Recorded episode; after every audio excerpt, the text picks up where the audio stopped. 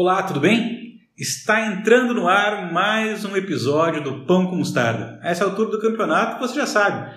Pão com Mostarda, palavra e fé de um jeito diferente. Eu sou o Vinícius e eu quero dizer que eu acho fantástico a maneira como Deus, apesar da minha teimosia, insiste em criar meios para me trazer de volta para o seu plano. Olá, eu sou o Erickson e eu vou parar de reclamar porque toda vez que eu reclamo, Deus atende e é pior ainda, hein? Pão com mostarda são analogias que nós encontramos na própria Bíblia sobre palavra e fé. Pão, uma descrição da palavra de Deus, e mostarda, aquela comparação feita por Jesus com a nossa fé, que mesmo sendo pequeno, um grão de mostarda, se estiver corretamente embasada, pode transformar a nossa vida. E o nosso desafio é que você coloque a sua fé na palavra de Deus. Mostarda no pão, pão com mostarda. Bom, nós estamos agora numa rota 66, numa caminhada pelos livros da Bíblia, mas antes de falarmos propriamente do livro de hoje, eu já quero adiantar, fazer um spoiler aqui, que nós vamos conversar sobre números e vamos estar pagando uma dívida. Na verdade, nós deveríamos ter lançado o livro de números na semana passada, mas nós tivemos uma oportunidade de gravar um episódio todo especial sobre o livro de Deuteronômio. Nós tínhamos um doutor da lei, né? Que, e não poderíamos deixar passar essa oportunidade, por isso gravamos com o pastor Elmar o livro de Deuteronômios e hoje vamos gravar números. Mas antes de gravarmos, de entrarmos nesse assunto, eu quero, junto com o Erickson, fazer um, um momento aqui, um jabá, mas não é um jabá próprio. A gente quer colocar na mente, no ouvido de vocês, outros materiais que também são muito legais que são outros podcasts que estão sendo produzidos por amigos, por companheiros nossos de jornada nessas últimas semanas, nesses últimos dias. Eu começo citando o Quarto Homem, é o Quarto Homem, na verdade, que é a galera do norte do Paraná, Pastor Gile, Pastor Ed, gravaram com outros amigos, com outros convidados. O primeiro episódio foi muito legal. Olha, procura no Spotify, procura no Deezer, O Quarto Homem. O primeiro episódio falando sobre relacionamento na série Inbox muito legal. Que, aliás, me senti profundamente invejoso e já me autoconvidei para estar com eles em algum momento. Um grande abraço para a galera de lá, que eu já conheço muito bem, tive a oportunidade de trabalhar com eles. Gile, o Ed, toda a galera que está lá nesse projeto novo aí. Ficou muito legal o podcast dos guris lá. Muito legal. E nós também temos outro, aí num outro padrão, né, Edson? Não, aí é, aí é um padrão top das galáxias. Exatamente. A barra sobe e nós aí, temos... aí pra falar sério, se você quer dar risada, vai lá no, no quarto homem lá. Exatamente. Mas é pra falar sério, um negócio assim. Se quer coisa de conteúdo. Alto nível, alto, alto nível. nível. Aí você vai pro Fortes USB, podcast produzido pela União Sul Brasileira. Pastor Elmar, Pastor Ariel, Pastor Alex. Você encontra eles no Spotify também. Coisa muito, mas muito do chique. Assuntos variados. O primeiro falando sobre pandemia. Olha, vai lá e curte, tenho certeza que você vai gostar muito. Que é um negócio nível união, né? União é de Deus, né? Exatamente. Aí é outra pegada. E Erickson, eu quero também aqui divulgar, na verdade, muitos talvez já conheçam, um podcast diferente, com um público-alvo específico, mas que tem conceitos e ideias muito legais para todo mundo, que é o DesbravaCast. Conta para nós um pouquinho o que é o DesbravaCast. Cara, o DesbravaCast é dentro da área que eu trabalho aí com a moçada do MDA, Desbravadores e Aventureiros, o pastor Ariel reuniu aí um time seleto de departamentais da União Sul-Brasileira que tem conversado um pouquinho sobre o universo aí da galera que curte acampar, da galera que curte aventuras. Nos primeiros episódios estão falando aí sobre o novo estudo bíblico para desbravadores e aventureiros, mas vem muita coisa legal por aí. Tipo assim, a gente está bolando podcasts especiais sobre a história dos campuris, é, contando, entrevistando departamentais que fizeram esses grandes campuris. Vai ser muito legal. Legal demais. Bom, hoje então nós estamos retomando a nossa série com um livro de números. Ah, deixa eu fazer mais um jabá. Ah, por favor. Vamos fazer mais um jabá aqui que é para um amigo meu, o Vini, que é um dos membros da Numar, uma sociedade criacionista lá de Maringá. E eles estão fazendo um podcast também. Aliás, a Podosfera está no número. Números, isso, números, é, livro, números. Números incontáveis se multiplicando aí com um podcast de qualidade. Um abraço para o Vini, que é xará aqui do nosso amigo Vini. E o Vini, ele está fazendo um podcast chamado Origens. Procura lá, eles estão começando esse trabalho.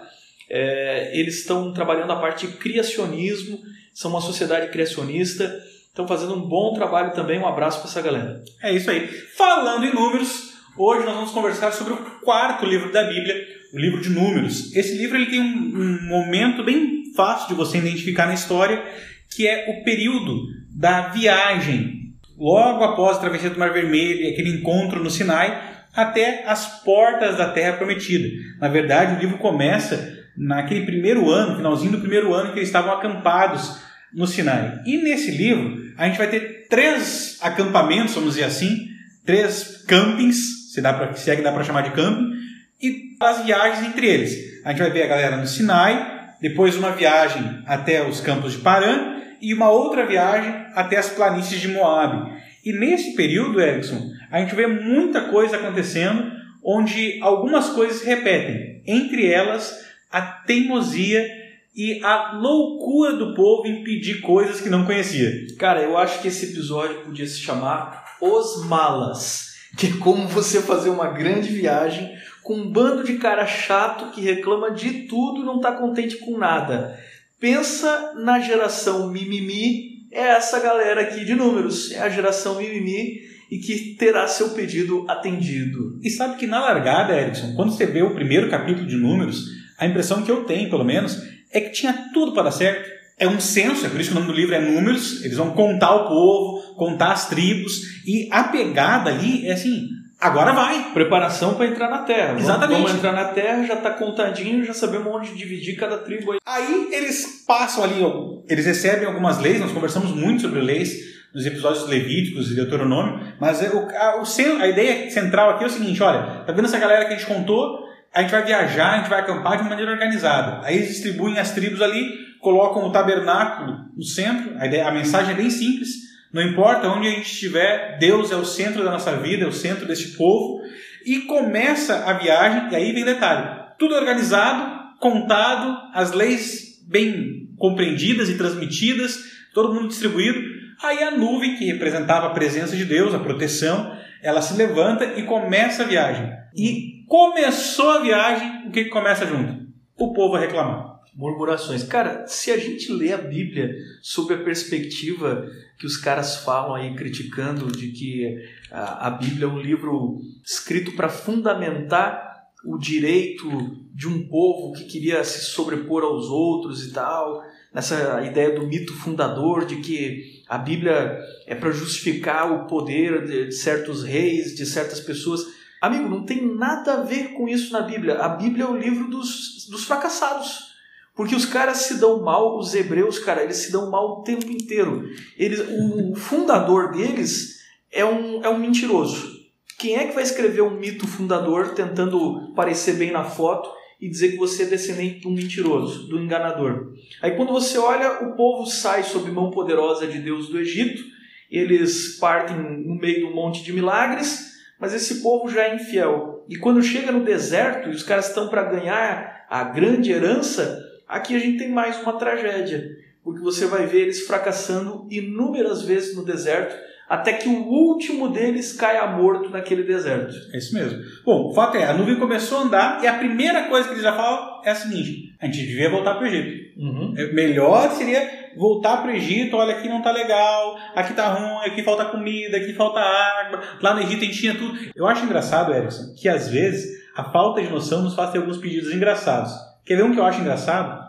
Tem um momento da história onde o povo fala assim, que eles estavam com saudade dos pepinos do Egito. Mas por favor, quem é que tem saudade de pepino, meu pai do céu? Cara, reclama que tá na quarentena, que não pode ir na igreja, mas quando tinha igreja tu não ia, miserável. Tu não ia, cara. Tu não ia. Tu não comia pepino no Egito. tu reclamava do carinha do som que deixava arranhar a música, que não botava no tempo certo.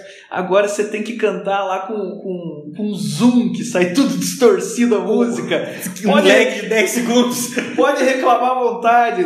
Ah. Agora não tem microfonia, vai, se vira. É, então, Mas agora, é agora tá por ti, agora acha tua música aí. Né? Exatamente. Bom, o fato, eles já começaram a reclamar e nesse processo de reclamação, aí a, a primeira a primeira viagem, a primeira caminhada no deserto, essa murmuração, essa reclamação, ela encontra eco, ela encontra guarida no ouvido de dois dos líderes, uhum. de Miriam e Arão. E aqui, Erickson, acho que um primeiro assunto que a gente pode tratar mais especificamente é o seguinte: Cara, a gente tem que ter muito cuidado com o tipo de atenção que nós damos para reclamações. Porque eu tento me colocar no lugar de Arão e de Miriam e talvez eles até pensassem que estavam fazendo um baita negócio. Uhum. Eles estavam dando ouvidos para reclamação e eles estavam sendo procurados pelo povo, porque a gente gosta quando as pessoas nos procuram. Olha, esse aqui é o nosso referencial, a pessoa acha que eu sou o líder, mas na verdade eles estavam era fazendo um desserviço enorme. Sim, ali, ali é o seguinte, agora começa mais um momento interessante desse podcast que é casos de família. Casos de família. Casos de família. Moisés. Márcia, agora é o programa. Exato, exato. Moisés se expondo aqui publicamente para todo sempre, escrevendo em Números 12 o problema da famosa sedição de Miriam, Miriam né, e Uhum. Arão. É, como eles reclamaram da liderança de Moisés. E por que, que reclamaram? Vini, os caras estão reclamando porque Jetro vai aconselhar Moisés e dizer para ele como é que ele deve dividir o povo sob lideranças e tal, e fracionar as lideranças para que ele não se estresse também levando todos os encargos do povo. E aí, meu amigo, nessa de, de aconselhar, de repente Jetro começou a se tornar uma referência. Jetro, que é o sogro de Moisés, ele se torna uma referência para Moisés e Miriam, que é a irmã mais velha, que até então era também um tipo de conselheira. Arão é o grande companheiro de, Uhum. é o irmão dele, o grande companheiro de Moisés, quando ele vai à frente de Faraó, quando ele vai é, enviar as pragas. Esses dois agora ficam meio de lado e o cara do deserto ele tem maior influência. E aí você tem um, um momento de top inveja de Miriam, Mimimi Master. mimimi master. Mimimi Miriam. Só que você veja como é que é a, a coisa, né? Aliás, vamos mandar um abraço para Miriam, nossa amiga. Que não é mimimi, tá bem Que não é claro. Mimi, que é uma grande líder de jovens. Miriam lá em Caçador, se estiver ouvindo, um grande abraço para você, minha querida. E aí, meu amigo, nesse momento de top inveja aqui de Miriam da Bíblia, agora irmã de Exatamente. Moisés, ela. Você vê que ela não desconta em Moisés. Ela não vai falar direto de Moisés. Por que que ela não faz isso? Claro, Moisés é o cara que está no topo, ele é Sim. unânime nesse momento. As pessoas não estão ainda questionando Moisés, vão questionar depois. Mas ela fala de alguém que parece ser um membro mais fraco ali é, e tenta enfraquecer Moisés é, por outros caminhos. Ela vai falar da esposa de Moisés. E o que, que ela diz da esposa de Moisés? Aqui o primeiro caso de racismo que a gente vai ter registrado na Bíblia. Porque ela vai dizer assim que é, a esposa de Moisés era cuxita e diz assim que falou dela. E aí isso aí gerou aquele problema entre eles ali, até o ponto que Deus vai punir Miriam com lepra, que aliás a lepra era uma doença que deixava a pele branca, né? Mas ah, tá falando aí da outra, agora. É pele o problema, é, pele, origem. É, é ficar branquinha, então vamos te deixar branquinha, né? E Resolvido. ela fica branquinha de lepra. Primeira coisa que, primeiro momento, a gente vai repetir isso algumas vezes ao longo desse podcast. Cuidado aquilo que você está reclamando para Deus. Porque pode ser que você receba. Exatamente. Miriam foi a primeira. Cara, minha mãe tem um ditado interessante. Se minha mãe estiver me ouvindo agora, um abração, um beijo pra você também, dona Lidy. E ela escuta o nosso podcast. Pode sim. A minha mãe diz assim: cuidado com o que você pede, porque Deus pode dizer amém. Exatamente. Entendeu? E se disser amém, meu amigo, aguenta o tranco. E isso vai ficar bem claro, porque, bom, aí aconteceu com Miriam, águas passadas, vamos continuar com o livro. Aí eles vão chegar nas portas da Terra Prometida. Só para definir aqui, Vini, talvez não ficou claro para alguns quando você lê o texto, não fala ali que houve um pecado de racismo. Esse termo Sim, não é um sim. termo bíblico. Mas a gente percebe claramente, porque quando ela falou que a mulher era cuxita, veja, a tribo de ah, desculpa, a tribo de Zípora, que é a esposa de Moisés, eles eram midianitas. Os midianitas são da Arábia, daquela parte ali do deserto do Sinai. Então, por que, que ela foi chamada de cuxita? Cuxi é na Etiópia, que é na África. Ela foi chamada de cuxita sem ser da terra de Cuxi, porque ela era negra. A Uhum. mulher de Moisés era negra, isso é muito claro no texto. Cuxi é a expressão para povo negro, o povo semelhante aos africanos. Então, Moisés tem um casamento interracial, ele é casado com uma mulher negra, é, lá do deserto da Arábia, isso é muito comum até hoje. Existem negros fora da, fora da África, né? especialmente naquela região ali. Esse foi o motivo arrumado por É, Miriam para ela se queixar. O racismo é sempre isso, né? Sim. O racismo nunca é pela cor. O racismo sempre é por um, um sentimento de pequenez que existe no próprio racista, né? Uhum. Tentando diminuir o outro é, a partir de características físicas que a pessoa tem, seja sua cor ou traços é, físicos que a pessoa tem. Bom, o fato é o seguinte: eles continuam a viagem, agora chegam nas portas da Terra Prometida e vem uma história famosa, que é a dos 12 espias. Chegam lá, escolhem 12 líderes do povo, cada um de uma tribo, eles cruzam o Jordão, eles vão espiar, vão olhar a terra e eles voltam com um relatório que é bem famoso. Dois disseram, José e Caleb disseram: Olha, vamos que o Senhor vai nos entregar, a terra é maravilhosa.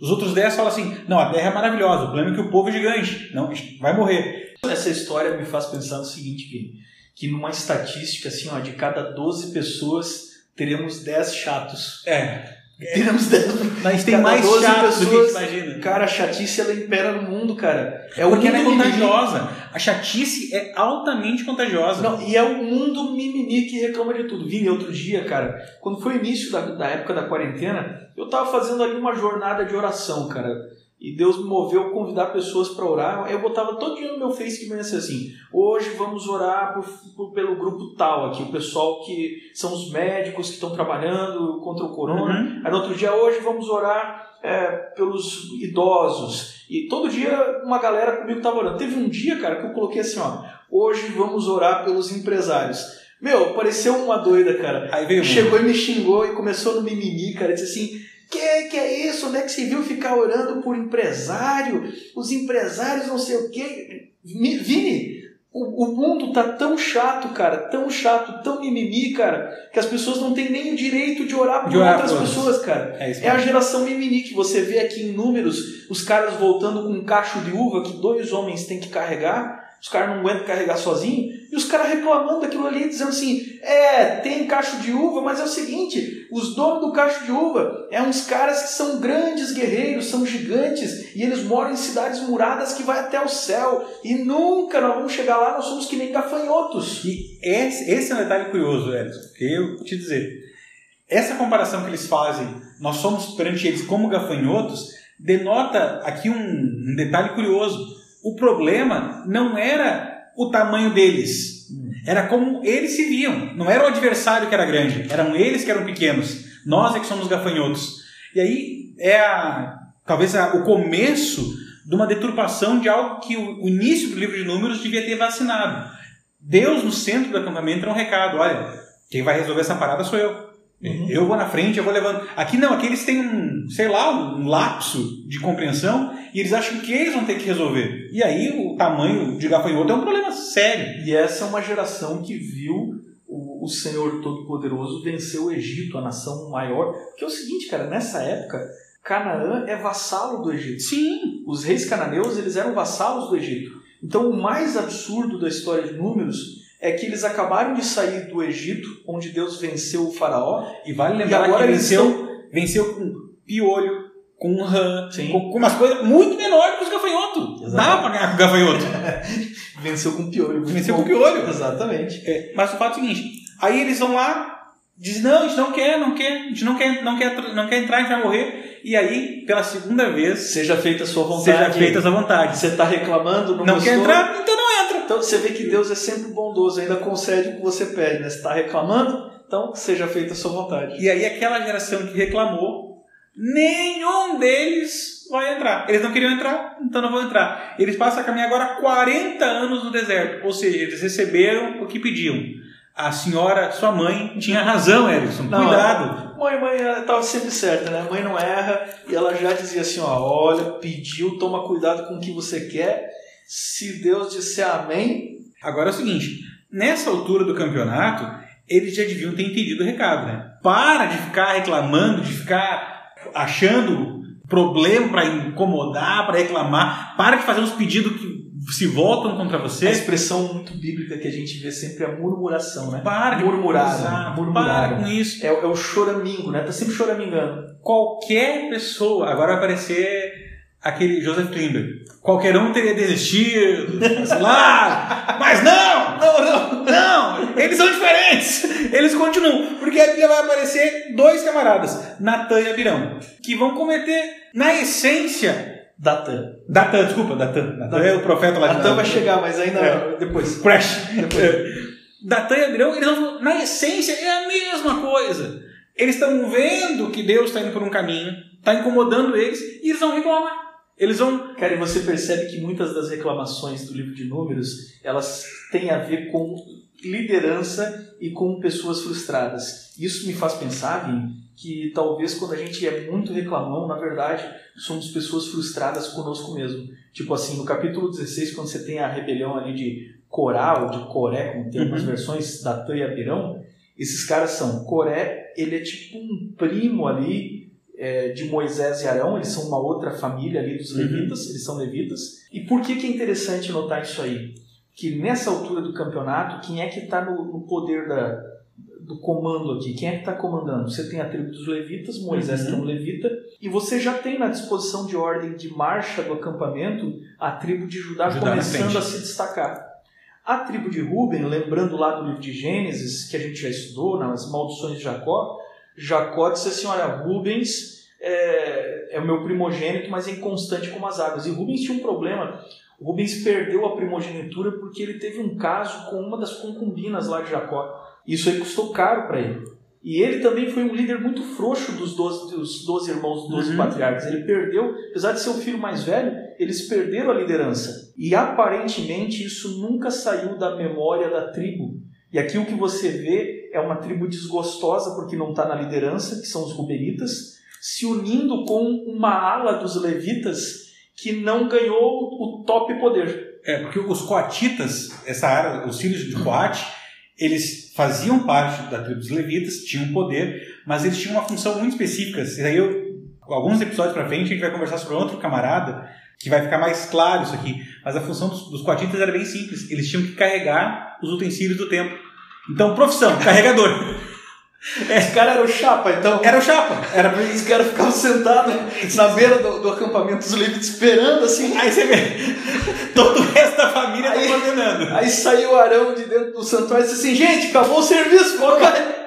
Poxa, cara. É, também não é fácil, né? Vamos... Não era fácil. Não era fácil. Aí deu uma frustração. Claro, pô, isso aí, cantar aí, eu podia fazer também. Você sabe que os, os filhos de Corá vão virar cantores, né, mano? Sim. Não é? Você vê, eles começaram uma carreira brilhante, eles começaram como carregadores. começaram como carregadores lá no livro de Salmos. Nós vamos ver os sobreviventes desses caras aqui viraram músicos, rapaz. Ó, tá começaram, começaram carregando caixa de som e Exatamente. cantando, rapaz. É isso mesmo. Não desista, outros poderiam desistir. Hoje aí no seu coral, você carrega estrado, calma. Um dia chega o seu solo, vai, vai vir, ele vai vir. Um dia você será um filho de Corá. Agora, sabe que eu tava lembrando disso aí? Eu não sei se você já viu um, um, um hotel. Você viu um filme chamado Hotel Ruanda? Claro. Que é, pô, esse é filmaço. Fora de série. Filmaço. Que tem a batalha indicamos, os... indicamos. Sim, Hotel os Ruanda. Hutus e os Tutsis. Uhum. Guardadas as devidas proporções, é isso que está acontecendo aqui. Cara, que por sinal, Hotel Ruanda, o herói do filme, é um adventista. Exatamente. Que salvou, foi tipo um Schindler, assim, que salvou uma galera no massacre lá de Ruanda. Mas essa batalha, ela assim, guardada as devidas proporções, vou fazer uma analogia não é tudo igual. Mas é parecido com o que está acontecendo aqui. Um povo que achava que eles deviam estar na liderança, mas estão sendo liderados por outros, se revoltam e é o que está acontecendo aqui. Só que vai, a guerra civil vai ser mais tarde, dois livros para frente. Mas aqui a gente vai ver toda uma dificuldade, eles vão se voltar contra a liderança levítica, e aí Deus vai dizer assim: então vocês não querem? Não, pode, não pode ser eles os líderes? Então tá bom. Então eles não vão ser os teus líderes. Só que eles vão liderar o povo. Interessante é que a autoridade de Moisés é, é questionada, e aí Moisés vai dizer ali no verso 28, né, capítulo 16, verso 28, vai dizer assim: Então disse Moisés: Nisto conhecereis que o Senhor me enviou a realizar todas essas obras, que não procedem de mim mesmo. Você vê que uma grande diferença da proposta de liderança de Moisés, da proposta de liderança dos coatitas e daquela da Tânia Birã dos caras da tribo de Ruben, é que as obras, as obras, o poder não vem de Moisés, vem de Deus. Moisés em nenhum momento ele se consagra o rei. Em nenhum momento ele vai se proclamar como uma autoridade hereditária. Uhum. Você vê que o filho de Moisés, cara, some do mapa. Ele não vai herdar coisa nenhuma. Não, ele não vai ter um filho de destaque que vai ser ali o, o próximo profeta. Aliás, ou então o próximo chefe tribal. Pensando nisso, você vê o seguinte: o quão diferente era a liderança, a fonte da liderança de Moisés daquilo que nós estamos acostumados hoje, que é o seguinte: Uma das coisas que Moisés escreveu, mandou registrar no livro da lei é o seguinte: a minha família não vai ter herança. Sim, os levitas. Os levitas não têm herança. Os levitas não têm herança. Eles não criam gado. Então Moisés, imagina ter um líder, um comandante, um. E vamos pensar no dia de hoje, um líder político, um militar, que a gente olha o seguinte: para mim não precisa ter nada. Nem Uhum. herança precisa ter. Os que vieram depois de mim, eles que se virem. Que é a diferença do que você tem, por exemplo, no Egito, onde nessa mesma época São a, dinastias. a casta sacerdotal de Amon, que eram os sacerdotes de Amon, a grande casta sacerdotal, ela chegou ao ponto que ela era dona de tudo. Você tem ali em Karnak, que é onde tinha o principal templo dessa época dos egípcios, os sacerdotes tinham ali um- uma das maiores cidades do mundo daquela época, e os sacerdotes estavam num momento que eles praticamente mandavam mais do que o faraó. É por isso que a gente vai ter, nós vamos falar disso no livro de Juízes, que é o próximo aí que a gente vai gravar. Você vai ter nessa época o período Amarna, que é o período da revolução de Akhenaton, conhecido como faraó herege, que os sacerdotes eles se donavam de tudo. No povo de Israel você está vendo o contrário. Os sacerdotes nem sequer eles têm herança, eles vão ter que viver de favor no meio das outras tribos. Bom, o fato é, com essa revolta contra Moisés, Deus só de- eles queriam uma prova de que Moisés era o líder. Então Deus deu a prova. Pediram, Pediu, Então- não recebe. vão receber. Tudo que você pede, E aí a, a terra abre e engole eles para. Eu acho que eles entenderam. cara, os caras sumiram. Já pensou que sinistro? Não, isso, cara? cara, Os caras sumiram, meu. é, Foi, foi, foi sinistro. Mas entenderam. Queriam uma prova de que Moisés era o líder. Deus deu a prova. Tanto é, Vini, que depois disso você vai ter aqui uma outra, um outro tumulto e castigo. Agora os caras não cansaram de questionar Moisés, começam a reclamar de Arão. E aí começam a reclamar dos sacerdócios de Arão. E aí é tem a, a famosa história do capítulo 17, quando Deus dá um sinal e floresce o cajado de Arão, né? Uhum. um símbolo da vida, de que Deus dá vida e deu vida ali através é, do, do sacerdócio de Arão. Na sequência, o que você vai ter no capítulo aí 18 em diante são algum- algumas regras sobre os dízimos e sobre os levitas, justamente para colocar os pingos nos is dessa questão de liderança e de sacerdócio. Bom, nós vamos ter outras duas fontes de reclamação. Uma, eu botei a palavra fonte de propósito, vai ser uma jogada quase que poética. Uma pela falta de fonte de água. Moisés vai deixar assim a, a ira, o nervosismo tomar conta, ele vai dizer: vocês querem água? Então a gente vai ter que fazer o quê? Vamos ter que criar água para vocês, e fere a rocha. Cara, esse eu acho é beber o água. ponto máximo das reclamações, porque é o momento em que o mimimi tirou até o homem mais manso da terra da paciência. Exatamente. O que, e a gente fica com muita pena, não sei se você tem essa sensação, mas eu quando vou chegando nesse trecho aqui, e daí eu me lembro lá do final de Deuteronômios que Moisés vai subir a montanha e vai morrer vendo a terra se Uhum. entrar nela, vai me dando uma tristeza, cara, quando eu leio isso aqui e pensar assim, cara, os caras eram tão chatos, mas eram tão chatos que eles levaram Moisés a cometer um pecado que tirou ele de entrar na terra. E bom, a gente conversa com, com um público que, se não todos, na sua maioria, frequenta alguma igreja, é de alguma filiação religiosa. Deixa eu lhe dizer uma coisa que essa, essa história me mostra. Reclamar dos nossos líderes geralmente não faz com que eles tenham atitudes melhores. Nossa, aí, aí foi brilhante. né? Aí, não, aí Eles reclamaram durante anos. Cara, não melhorou. Pelo contrário, a reação foi negativa. Porque reclamação não gera transformação. Reclamação gera incomodação para quem reclama e para quem é o alvo da reclamação. Cara, eu acho que a gente tem que fazer um meia-culpa aqui e ser honesto. Todos nós já reclamamos e falamos mal das pessoas que estavam acima de Mas nós sem em dúvida. posição de liderança. E né? isso não nos trouxe benefício. é terrível, né? Eu acho que um- é, é absolutamente tentador você pensar agora, inclusive em termos seculares. Sim. inclusive em termos seculares, né? O quão pouco nós assumimos responsabilidades e tentamos implementar soluções e o quão é confortável para nós colocar a culpa nos líderes e nos conformarmos com as situações, né? É isso mesmo. Bom, ah, na sequência dessa história, Deus vai prover a água, Moisés vai bater na rocha, vai verter a água. Na sequência vem um outro momento, que é aquela. O povo reclamando, reclamando, reclamando, dizendo: olha, aqui está muito ruim, a gente preferia ter morrido no Egito. Essa foi a reclamação deles. E aí Deus, tá bom, se prefere morrer, vamos resolver esse negócio. E aí vem serpente de tudo quanto é lado. Cara, tem muitas histórias de reclamação. né? Tem essa das serpentes, Serpentes Abrasadoras. Abrasadoras? Cara, que já é um título interessante. É quase um filme. Não, é um filme, Serpente Abrasadora, né? E tem também a, aquela que eu acho, me perdoe aqui no humor meio, meio sinistro, mas eu acho quase que cômica, que é das codornizes, né? Sim. os caras os cara reclamam, reclamam do maná, ou seja, os caras reclamaram do pão dos anjos. Tudo bem, vamos se colocar no lugar dos caras. Todo dia. Todo Sim. dia, todo dia, todo dia. Chegou um tempo, um momento que os caras reclamaram, e aí é que vem a, a cilada da coisa. É, nós somos levados a reclamar de coisas que não são ruins em si. Entendeu? Muitas vezes. Não... E aí eles, eles pedem por codornizes, codornizes vêm e eles vão comer até sair pelo nariz. Então você tem aí desde o livro de Êxodo uma sequência de reclamações. Cara, e agora Eles já vêm reclamando desde, desde o Monte Sinai. Ó, Moisés não, não veio, não desceu, nós estamos aqui sozinhos, nos abandonaram.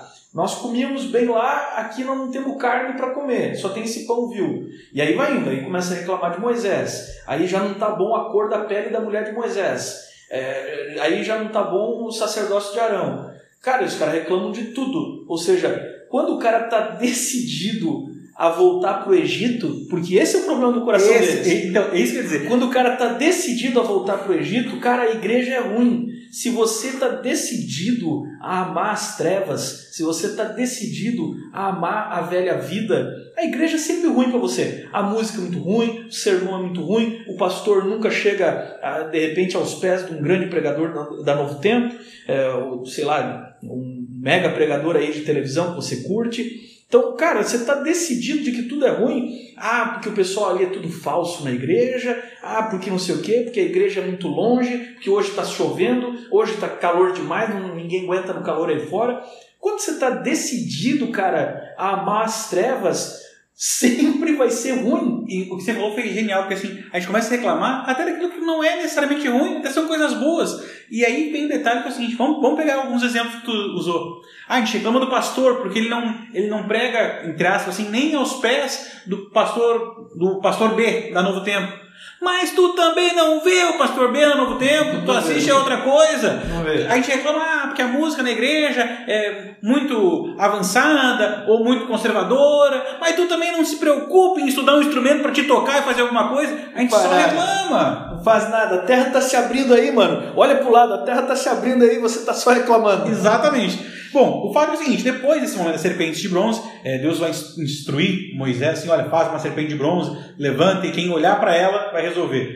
Mostrando que as soluções para Deus, para aquilo que é uma pandemia, pode ser mais simples do que a gente imagina. Cara, para tudo. Porque esse lance da serpente tem que entender uma coisa que é muito doida, né, cara? O porquê que tinha que fazer a serpente de bronze. Porque Jesus vai usar isso lá Sim. na conversa com Nicodemos. Quando ele for levantado no deserto. Como Moisés levantou a serpente no deserto, quando for levantado sobre a terra, trairei é, todos, todos a mim mesmo. Por que, que a serpente aqui, Vini, é um símbolo de Jesus? Aí, mano, os carinha da teoria da conspiração surtam e piram, né? Porque os caras que vê assim mensagens subliminares, os Illuminati, em tudo que é coisa, que vê coisas ocultas e tudo é um símbolo da maçonaria, e tudo é um símbolo do, do oculto, do capeta, e a serpente é um símbolo, não sei, aí os caras piram aqui, Nova né? ordem, os caras tá piram. Mas veja, cara, o símbolo, primeira coisa que a gente tem que aprender, ele é relativo ao seu contexto. Sim. Segundo, quem explica o símbolo é quem utiliza o símbolo. E não eu que vou dar opinião furada aqui. Jesus está interpretando esse símbolo dizendo que a serpente de bronze é ele, é um símbolo dele, do Cristo levantado. E por que uma serpente e não um cordeiro? Aí tem uma explicação interessante, que é a teologia paulina, né? Ou seja, é, Cristo vem em semelhança de pecado. Perfeito. Então não era uma serpente, mas era uma serpente de bronze em semelhança de pecado. E aqui, cara, tem um negócio muito legal, que é o seguinte: por que, que é o bronze e não, por exemplo, o ouro, ouro. ou outra coisa? Porque o, o bronze, Vini, ele é uma liga metálica.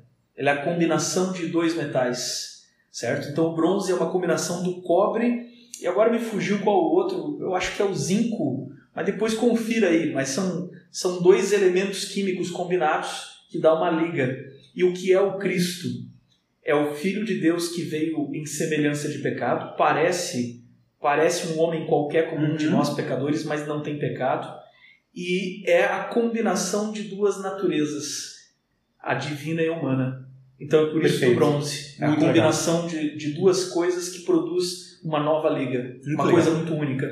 Bom, e aí na, sequência, no final do livro, vai acontecer algo que eu acho que é o supra-sumo. Depois vai dizer que Deus não, não é engraçado. Deus é genial e ele gosta do humor. Qual que é a parte que eu acho engraçada nesse livro?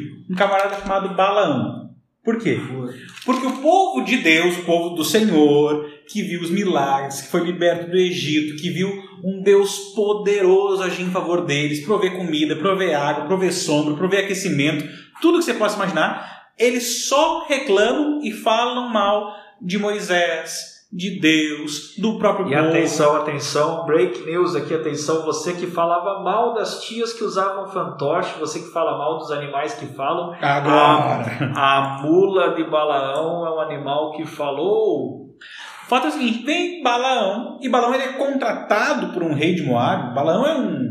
como se fosse um feiticeiro. É, a palavra é ruim, mas é mais ou menos isso aí. É um bruxo, é um É um bruxo.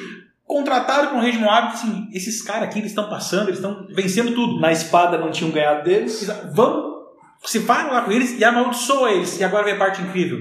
Aquele que é pago para amaldiçoar, que é pagão, só consegue abençoar. Cara, e o tem- povo que só é abençoado só amaldiçoa. Tem uma frase que é linda ali de, de Balaão que ele diz assim: contra Israel não vale encantamento.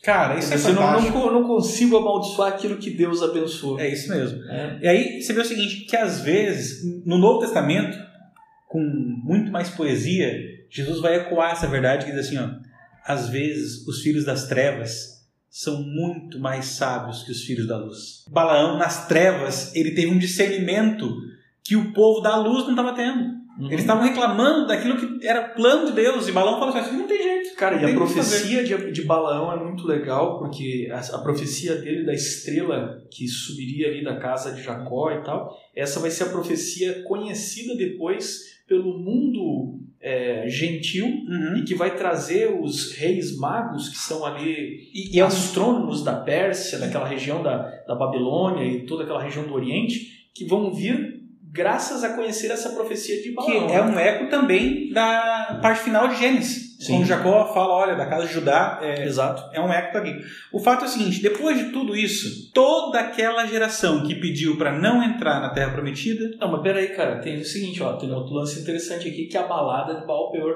Ah, essa aí é muito legal. A balada é muito legal. A balada de Baal Porque Peor. é o Balaão, ac- Balaão, o bicho era picareta, né? Não deu certo ele amaldiçoar, ele, Ele disse assim, criou- não consigo amaldiçoar, mas... Mas e agora? Te paguei, você veio aqui fazer a bruxaria e não deu. Vou Não, resolver. Mas, mas tem negócio melhor que bruxaria. Eles vão acampar ali nas margens do rio, que transpondo chegaria à Terra Prometida, as margens do Jordão. Exato. E agora a Bíblia fala, que até é números 24, me ajuda aí, Erickson. Eu posso estar enganado, se é 24 ou 25. 25, 25. 25. É, eles acampam ali nas margens do acampado de Sitim, tinha acácias e tal, e aqui vem um lembrete interessante. Depois de tanto tempo no deserto, acampar num local com acácias e com água, num rio, deve ter sido bonito, deve ter sido agradável. Vamos ficar aqui um tempo. E olha aqui, um insight legal. Às vezes, quando a gente está bem próximo da Terra Prometida, a gente tem mania de querer ficar acampado. Uhum. Quando é só atravessar o rio e ir para casa de uma vez. Uhum. Mas aí a acácia ela encanta. Eles acampam. E a Bíblia fala que os homens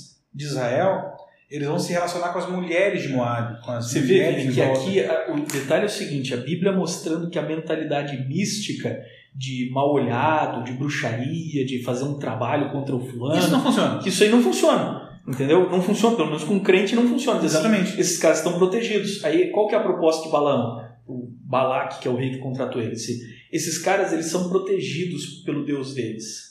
Então só tem uma maneira de nós removermos essa proteção. E aí é que entra a mulherada. Uhum. E aí, meu amigo, a mulherada moabita, que são as prostitutas cultuais, que vão convidar os rapazes de Israel para balada, né, para festa ali. E vai bombar. Que sempre bomba. Moab bomba. Aí elas conseguem o que um bruxo não conseguiu, elas conseguem facilmente, porque mulher, bebida alcoólica, cara, quando você viu os filhos de Israel estão ajoelhados na frente dos ídolos fazendo adoração a ídolos que eles nunca em sã consciência fariam. Mas agora, juntado ali com a mulherada, meu amigo, vira naquilo. E é uma coisa que parece que tem uma continuidade, porque tem um príncipe ali da casa de Simeão, eu acho que o nome do cara é Zinri. O que morreu? Isso. Zinri. Então você tem ali um, um filho da casa de, de Simeão, na verdade ele é um príncipe, uhum. um cara da nobreza, e ele tá juntado ali com. Na cara, na cara limpa ali, entendeu? Olha, eu tô aqui com, com uma prostituta, aqui com uma uma sacerdotisa cultual aí dos moabitas e ninguém tem nada que ver com isso. Eu vou para minha barraca, eu faço o que eu quero. É, é, o tipo do pecado da arrogância que sempre é punido na Bíblia, né? Quando o cara peca por arrogância. E aí, meu amigo, começa uma praga. Ou seja, as pragas que feriram os egípcios agora começam neles. Por quê? Porque eles perderam essa proteção de Deus ao transgredir os dez mandamentos, ao transgredir a lei de Deus. Aí o que acontece? Aí vem um outro camarada aqui, que é um descendente de Arão, que é o Finéias. Esse é. E esse, esse é roots. Esse aqui é, é, é, raiz, o bicho chega com uma lancinha assim, curta, né? E atravessa eles e faz cessar a praga. Por que, que faz cessar a praga? Porque o pecado de Zinri era atrevimento. É um cara que está fazendo assim, ó, eu tô em adultério e ninguém tem nada a ver com isso. E eu vou continuar sendo príncipe da tribo, eu vou continuar sendo não sei o quê.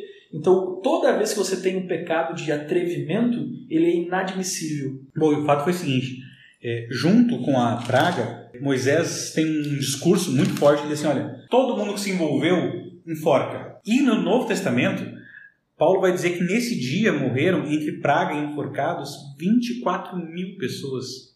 É tu imagina gente, que, né? que, loucura! É muita, é, é muita gente. E aliás, para a gente avaliar essa questão da justiça aí, das penas e tudo mais, é, ouça o podcast aí de Deuteronômio, se não Sim. ouviu, hein? Que é, é, muito importante. É tão grave o que aconteceu aqui e, é, e todas as consequências dessas reclamações que no capítulo 26 a gente vai ter um déjà vu. Uhum. Eles vão ter que contar o povo de novo. Uhum. Lá, números 1, eles contam, dizendo agora tá tudo certinho. Contamos isso aqui e vamos entrar. Morreu tanta gente, foi uma tragédia tão grande esse tempo no deserto, que eles têm que contar de novo. Porque quem vai entrar na Terra Prometida é uma nova geração. Uhum. Aquela geração que não queria entrar na Terra Prometida teve a sua oração atendida. Não entrou nenhum. Com exceção de Caleb, né? Exatamente. E Josué, que foram os, os únicos que não reclamaram naquele episódio do relato dos espias. Bom, comentários finais. Eu vou dizer qual é a minha lição final que eu aprendi depois dessa conversa. É muito mais prudente você, antes de reclamar, pensar se você não está achando ruim uma coisa que está lhe protegendo do que sair reclamando só pela vontade de ter algo diferente ou pela saudade de algo que nem era tão bom assim. Cuidado com a falsa saudade. Cara, termino dizendo o seguinte: pensando em Jesus, você não vai encontrar ele reclamando de nada. É isso mesmo. E ele é aquele que não tinha onde reclinar a cabeça, hein? que caminhou pelos desertos, que não choramingou, não foi mimimi. E você vê o contraste. Uma galera saiu do Egito como escravo e estava reclamando da liberdade. O Cristo saiu do trono do universo e não estava reclamando nesse mundo caído como a gente Você tem. sabe que a única vez que você vê, é, as, as, poucas vezes que você vê Jesus angustiado, em vez de reclamar, Vini, sabe o que, que ele está fazendo? Quando você vê Jesus se angustiando, que o tempo está fechando para o lado dele, você vê Jesus buscando a oração na, nas madrugadas. É isso mesmo. Você vê Jesus subindo o um monte. E aí vou fazer uma conexão final aqui, cara. Você percebe que a gente falou lá atrás de que Moisés lamentavelmente fica fora da terra porque ele é, foi arrogante, bateu na rocha, tirou água e tal. E quando chega Deuteronômio ele morre e não entra na terra, né? Mas você vê que coisa interessante. Lá nos evangelhos, quando Jesus está angustiado, ele sobe a montanha e aí tem a transfiguração. É isso mesmo. E aí ele se encontra com dois personagens: Elias, que foi levado sem ver a morte, e Moisés, que o livro de Judas vai dizer que o arcanjo disputou o corpo dele com Satanás, portanto ressuscitou ele, senão ia disputar o corpo para quê, né? Sim. Claro, ressuscitou Moisés e Moisés ressuscitado é levado para o céu. E agora, Vini, você percebeu que Jesus, em vez de reclamar, ele está orando.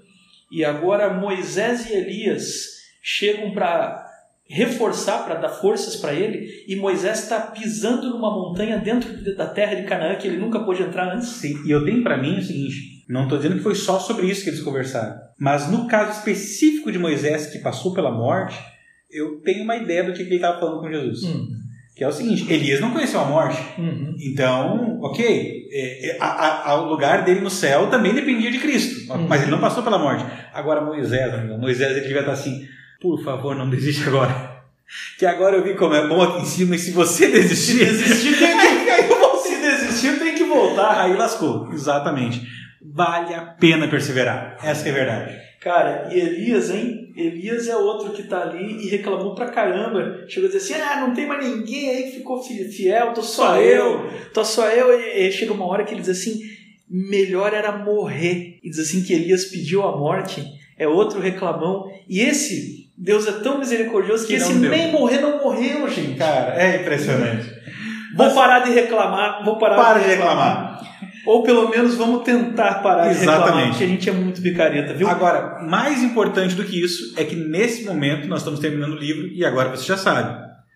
Para de reclamar e vai lá ler sua Bíblia. Valeu, gente. Pão com mostarda, palavra e fé de um jeito diferente.